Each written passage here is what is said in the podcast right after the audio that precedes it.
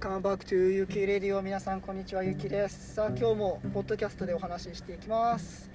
ほぼもう常連客になりました。てらちゃんです。どうぞてらちゃんこんばんは。こんばんは、よろしくお願いします。お願いします。元気ですか？元気ですよ。元気ですよ。最近暖かくなってきたから少し。そうだね。なかなか元気のうん。いい日が続くと思います花粉症は辛いけど。花粉症テラすごいねううん俺花粉症になったことないか分かんないけどやっぱ今の時期からん。そうね。増えてくる感じですかね、いつなるかわかんないよ。急に来るから。あ何今までななってなくてもなる可能性あるってこと？そう、俺も急に高十高校2年生ぐらいかな。なった？急になったから。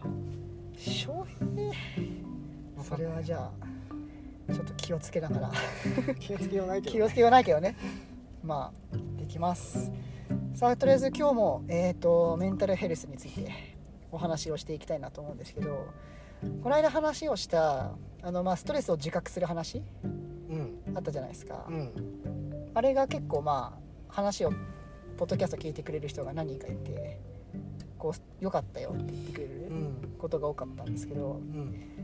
まあ、結局じゃあこうストレスを自覚するようになりましたと、うん。自分にはこういうストレスがかかってんだなって分かったらじゃあ次どうしたらいいの？みたいなじゃあそしたらどうしたらいいの？っていう声もうん。聞いたりとかしていたのでじゃあストレスに対してどういうふうに自分がストレスを持ってるって感じたらうん。どういうふうに対応していけばいいかについてちょっとうん。一緒に考えたいなとうん。思うんですけどうん。テラはストレスを感じたら何してる？うん。自分だったら、俺だったら何してるかな。まあ、トレーニングとか体を動かしたり、うん。まあ、友達と会って話したりとか、うん。そうね。でバッティングセンター行ったりとあか。あいいね。まあ、もし一人だったら、うんそうだね、まあ、ドライブしてうん。ちょっと海風に当たりに行ったりとかかな。もしそのストレスがかかってたらね。そうだね。う、何個かこう選択肢を作っといて、一個だけだとやっぱりうん。それにばっかなるとそれも逆にストレスになっちゃうから。そうだね。そうそう何個か選択肢をうん。作ってそう今に合ってるのを選ぶって感じかな、ああもう完璧な答えですね。完璧ですねもう完璧ですね本当に。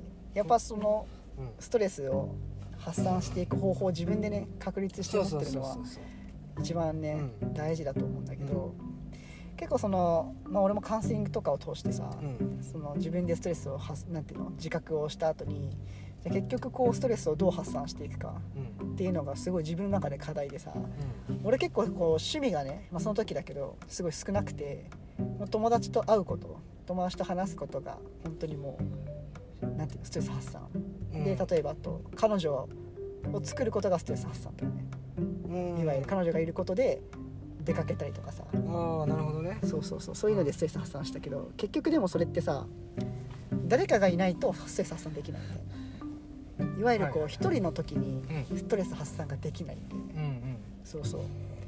だからその一人でもきちんとストレスをうん。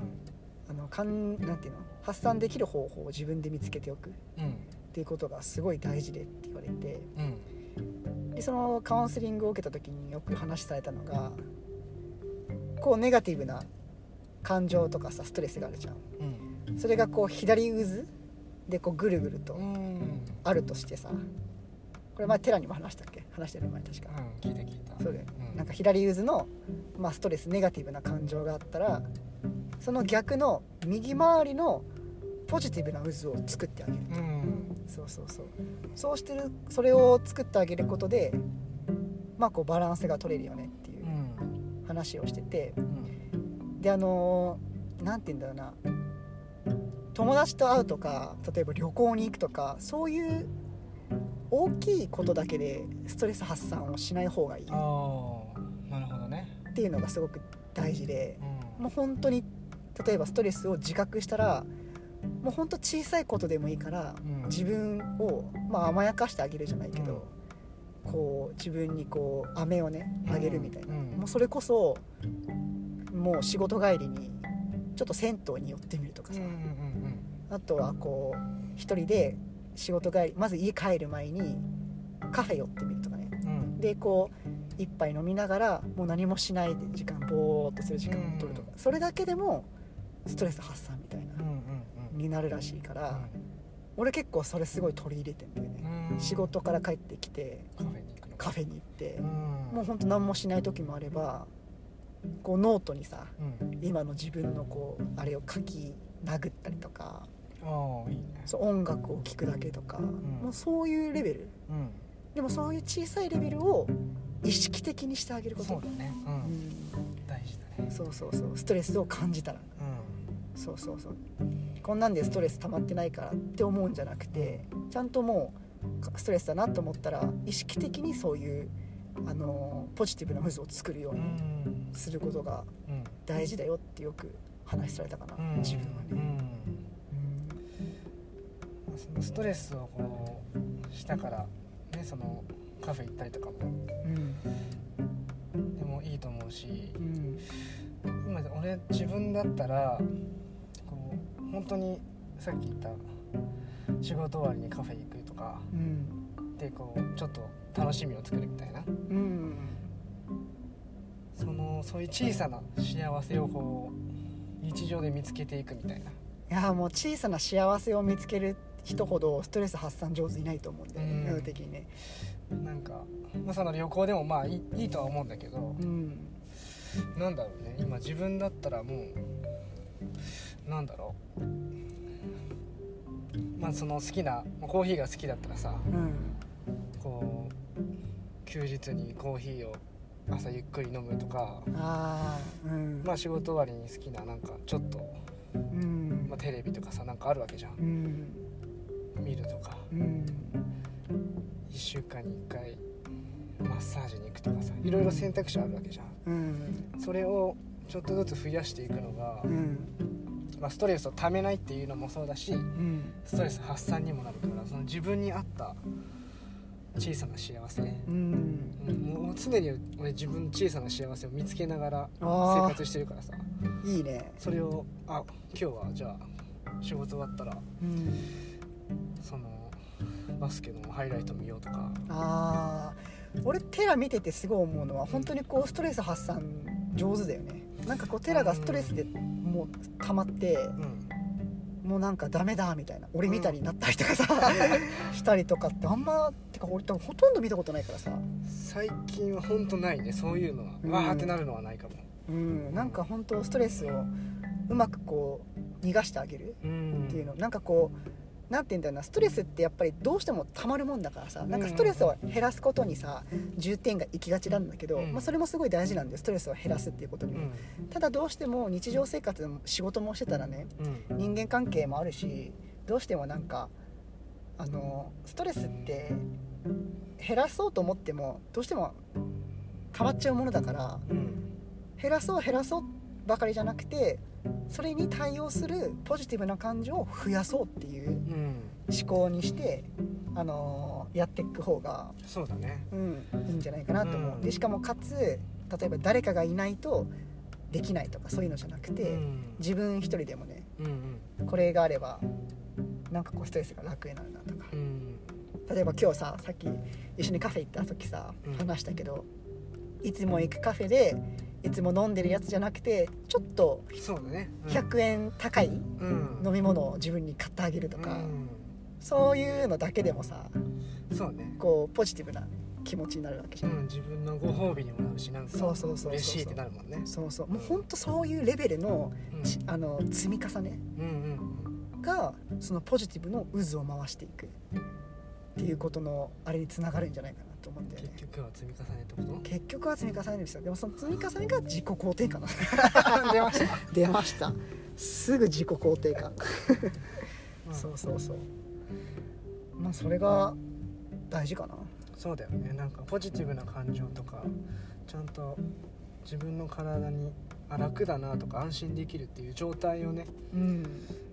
味わった方がうん。そのストレスの対策にねそうそうそそれを味わってるからこそ辛いとかだるいとか。うそうそう。まあ本当にそうなんだよ。嫌だなとか。うんそういう感情が生まれてくるからね。うん。それをいろんな感情をやっぱこう自分が楽しいとかさうん。嬉しいっていう感情が分かってるとさ、うん。その反面の嫌だなって感情が分かってくるわけじゃん、うんうんで結構こうストレスとかが溜まっちゃったりとかさこうストレスに無自覚な人うんあとストレスをこううまく処理しない人できない人っていうのはさその嬉しいっていう感情すらもちょっと分かりにくくなっちゃってる。うん。から嫌どれが嫌っていう感情かも分からなくなっちゃったみたいなうん。そうだからまずその前も話したけどストレスに自覚を持とうっていう。その一つとしても嬉しい感情をきちんと味わうこと。うん。そうすることで嫌な感情っていうのが分かってくるから、うん。そうそうそうそう。でこの間あの話この間寺にも話したけどさうん。そのある人に会って。うん。まあその自分その人とは、まあ、2年間ぐらいかな、まあ、その大人の人なんだけど年40歳ぐらいの男性の人で、まあいろいろとこう相談をもなんかしたりとかうん。してるてたまに会う人なんだけどその人と話した時になんかその人の家族歴の話を聞いたのね。うん家族歴ね。そうその人は40歳もう40歳で自分の家族があるんだけどうん。その人が若い時に、まあ、こうお父さんが早くに亡くなっちゃってうんでこうお母さんも、まあ、病気を持っててねうんでそのお母さんの面倒を見なきゃいけなかったんだって。うん。でそのなんていうのかな。でお母さんも結構ひどい病気だったからうん。結局はこうし施設に入れてねなんかこうやったんだけどそれまではこう一緒に暮らしてたんだって。うん。でその時にすごいこう不思議だったのがなんて言うんだろう。俺もまあそういうちょっと近い家族だからさうん。病気を持ったみたいなね。けどなんかこうそういうお母さんがなんかこう規制を上げたりとかその人の、何かこう物を壊したりとか脱走したりとかしちゃうわけさ。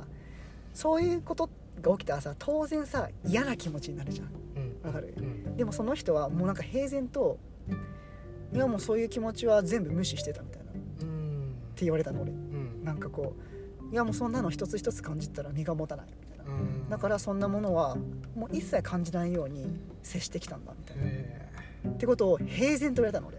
え平然と。俺それがすごいびっくりしちゃって。うん。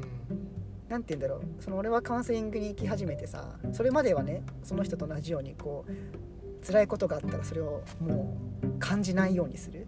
うん。辛いことを辛いって思わないようにする。うん。その方が楽だからさ。うん。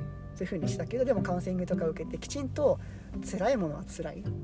だから辛いことをされ受けたらちゃんとポジティブな気持ちを増やしていくっていうのをが大事って言われたからそういう風にするようにしてんだけどなんかもうそういうことをしてないともう何も感じないでこうもう大人になっちゃうんだろうなっうん。てすごいその時思ってさうん。わかる？うん。そう。それがすごいびっくりしたんだよね。うん。もう平然と言われたからさ、うん。うん、その人もうそれが当たり前になってるってことだもんねそうだからもういちいちそんなね親がやることに対して辛いとか感じたら身が持たないみたいな。うん。それもすごいわかるんだけどでも結局なんかそういうけそういう風に感じてないと他人にもそれをこう求めてくるんだよね。うん。だから俺にもそのいやもう感じないようにするのがいいよみたいな。っうん。て言われてね。なるほどねそうそうそうそう。なんか一見合ってるようなアドバイスで。そうだねそう感じちゃうよねそれはどうなんだろうって思う部分があったんだよね。わかる。それ小山がそのカウンセリングを受けたからこそ。うん。えそれってどうなんだろうって思うかもしれないけどそれ全く知らない人が相談を受けてそんなの思わない方がいいですよって言ったら多分真に受けちゃう。真に受けると思う。俺も絶対カウンセリング受けないでそういう風にしていくんだったら、うん多分まあそうですよねみたいな。楽ですよねそっちの方がみたいな。もう気にしないようにします。嫌なこと嫌って感じないようにしますみたいな。ってなっちゃうよね。うん、うん。だからなんかそれって別に悪いことではないと思うんだけど、うん。でも健全ではないよね多分、そうだね。おそらく。うん。うん、なんかちゃんと自分の気持ちにまあ全部にね向き合うのは難しいと思うけど何て言うんだろうこうそれに対してちゃんと自分の嫌っていう気持ちを受け止めてあげないと、うん。ね、さっき言った自分の嬉しいとかも分かりづらくなっちゃうだろうし、うん。かつなんかそういうことを他人にもそういうふうにアドバイスしちゃうかもしれない。うん。うん。っていう出来事があって、うん。まあそれはねうまくいかない全部が全部うまくいかないと思うけどでもなんかできる限りそういう自分の嫌とか辛いっていう気持ちは感じてね。うん自分で適切に処理していく。っていうのがいいんじゃないかなって俺は思いました、はい、なんかそういう人間になっちゃうねもし。うん、なんか決して別にそういう人になりたくないとかそういうわけじゃないんだけどなんかカウンセリングを受けたからこそ違和感を持てた出来事だったんだよね、うん。なるほど。っていう。うん経験のシェアです。いいんじゃないかな。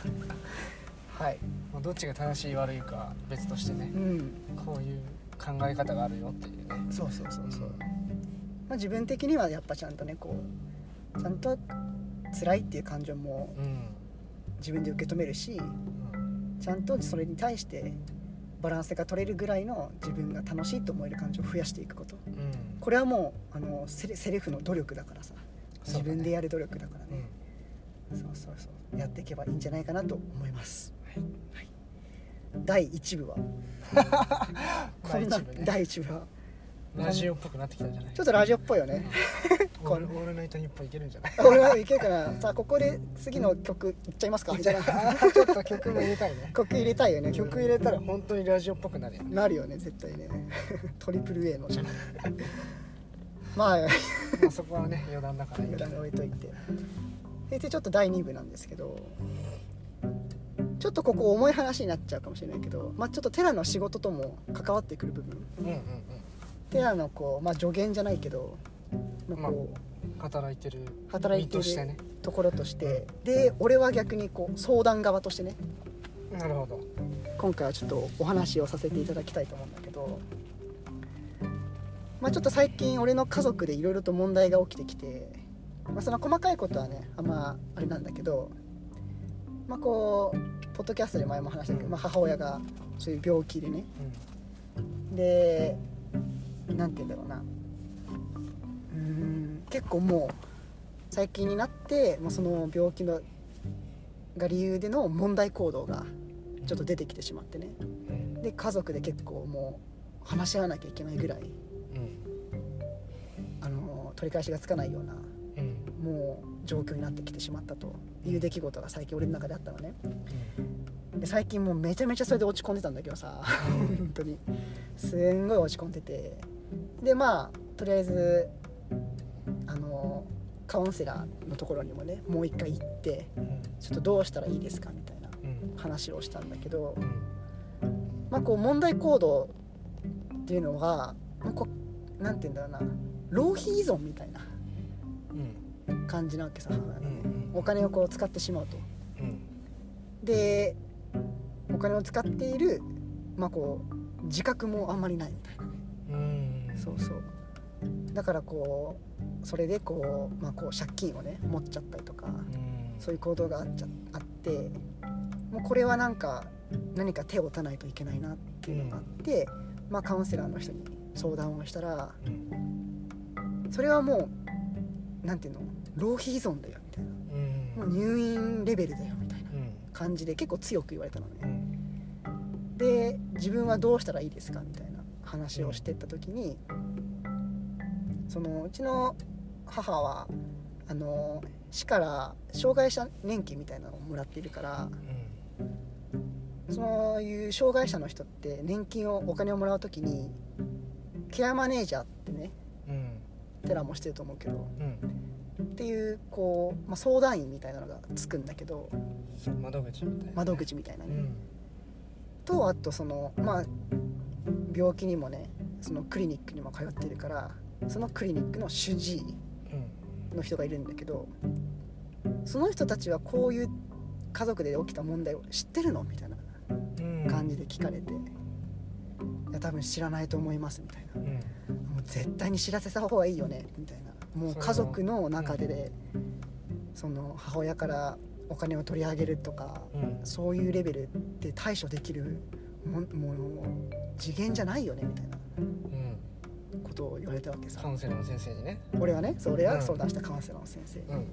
そうそうそうそう。でそのカウンセラーの先生から教えてもらったんだけど基本的にそういう何かね問題行動を起こしちゃうとかうん。何て言うんだろう。そういう依存症うん。とかの人に対してはその患者さんを中心にあの医療体制を作っていくなんていうのうん。サポート体制を作っていくのが基本っていうふうに教えてもらってまずその患者さん母親を真ん中に置いてその周りにまず中心となるケアマネージャーさんが、まあ、こう家族で起きてる問題うん。その人に起きてる身体的な問題とか家族の問題を把握するで医療的な面を主治医の人うん。とかに把握する。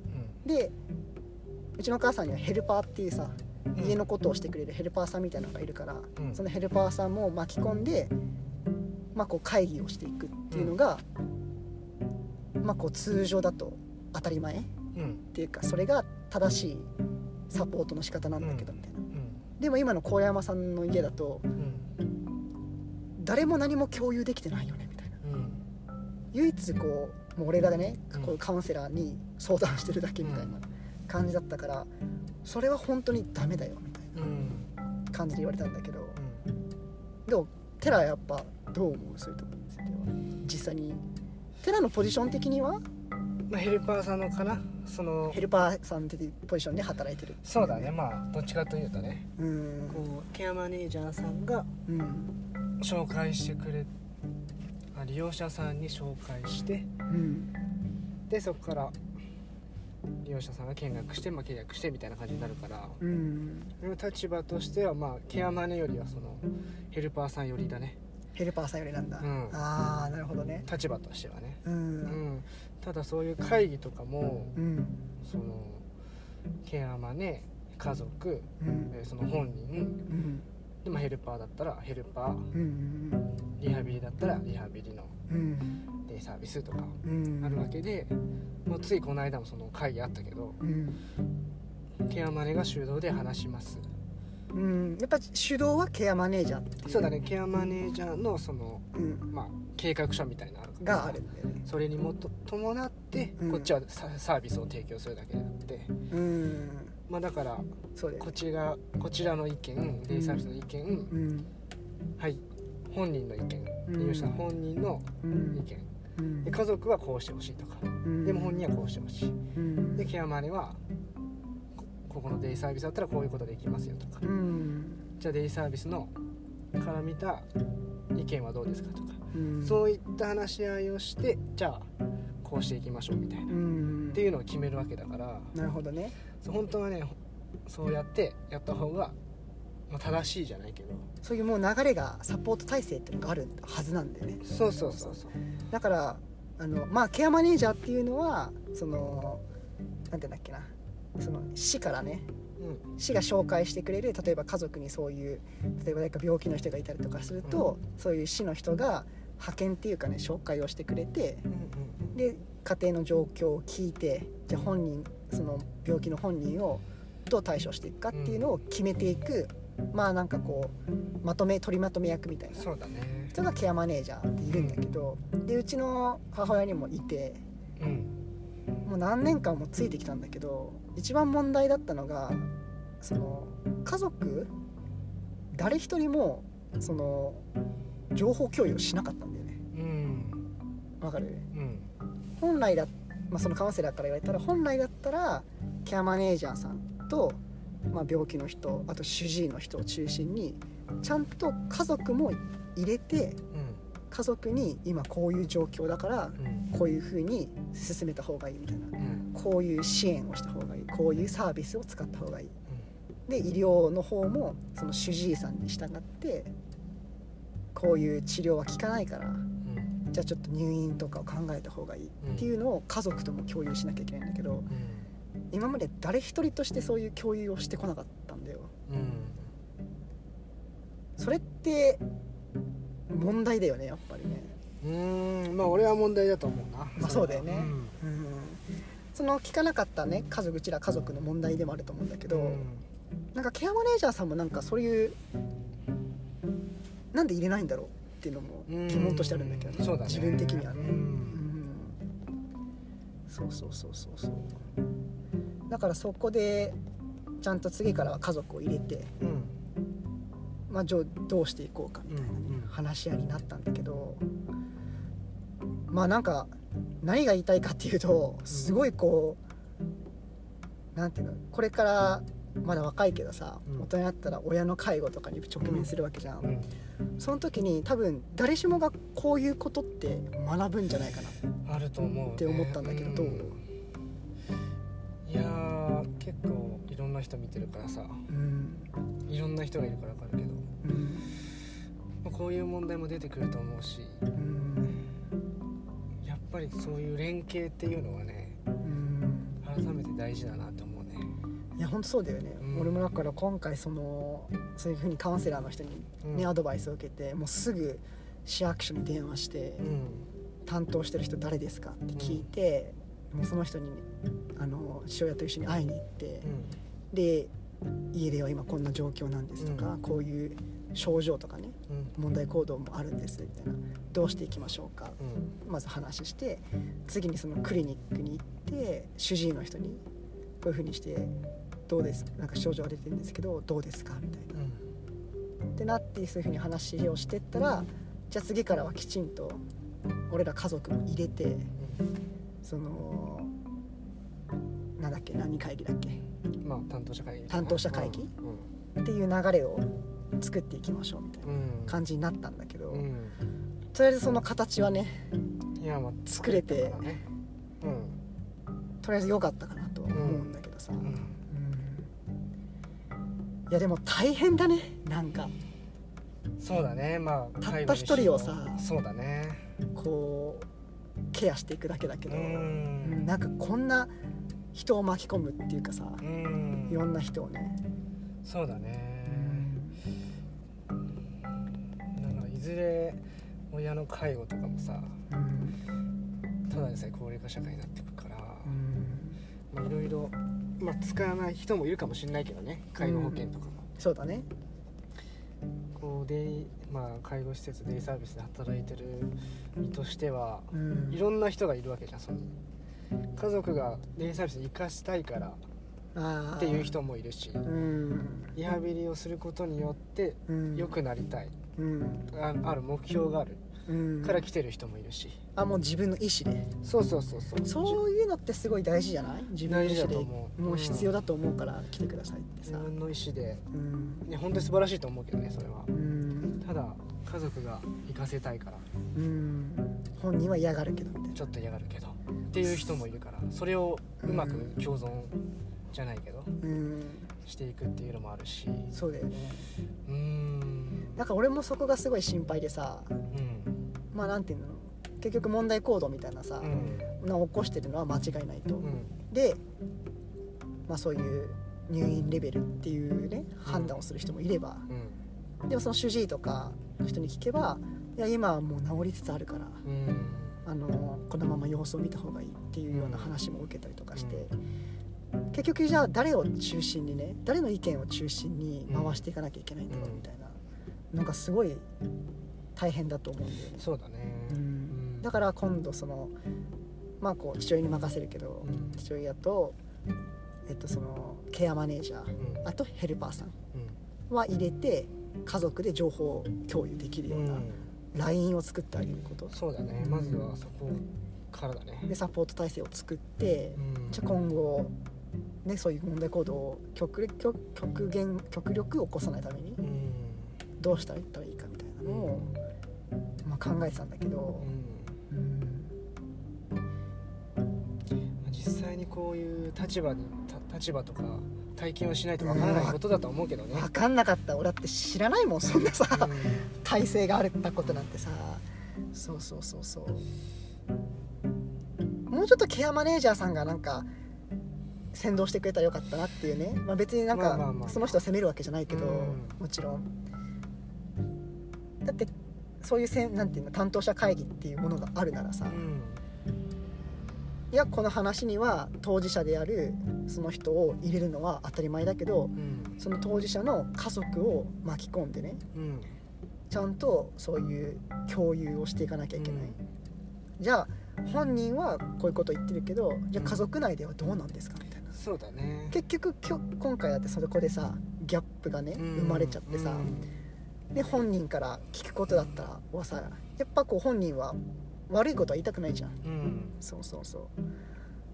だけど結局こう家族から話を聞かない限りはさうん。そういうね問題行動が分かんなかったわそうだね。けであってさ。そうそうそう。その本人だけの意見で決めちゃうと、うん。ね、家族の立場もあるし、うん。まあ、ヘルパーさんから見たその人ももしかしたらねそう家族の意見とずれる可能性もあずれる可能性もあるから。なんかそういうのもちゃんと共有しなきゃいけないってことなんだよね。まあ会議がなかったとしてもうん。意見を聞くとかうん。はまあ必要かなと思うね。大変じゃない？うん。大変じゃない？どう？普段それで働いてみて。大変かもしれないけど。そうだね。まあでもできるうんこととできないできるサービスできないサービスはもうちゃんと境界線作んなきゃいけないと思うから、うん。できる限り、まあ、やるのがベストだと思うけどまあ全然こっちでの態度とちげえじゃねえかとか、そうだよね。全然違うじゃんとかうん。勝手に決められても困るんですけどとか。だからそこのケアマネージャーとヘルパーさんの間のコミュニケーションとかもさ、うん。まあ、取りまとめ役は役は主導はケアマネージャーだけど、うん。じゃあこういうふうに普段接してるのはヘルパーさんとかさ、うん。そういう人なわけじゃん。うん。なんかヘルパーさんが思うこととケアマネージャーさんが思うことの意見をちゃんとすり合わせてさそうだねそれも。そうそうそう、うんであと意思まあ主導なんて意思を入れたいんだけどねそこにね。その、うん主治医よね、うん。うん。そしたらもっとさまあねなんか変わっていくかもしれないけど、うん。うん。ちゃんとそういう組織ラインを作ることの大切さっていうのを俺は今回すっごい学んだね。めちゃくちゃ勉強になるね。カウンセラーからだけど、うん。めちゃくちゃまあいい勉強なんだろうけど なんかねえ。もうこの年でやるかみたいな。部分だけど。ね。あるけどね、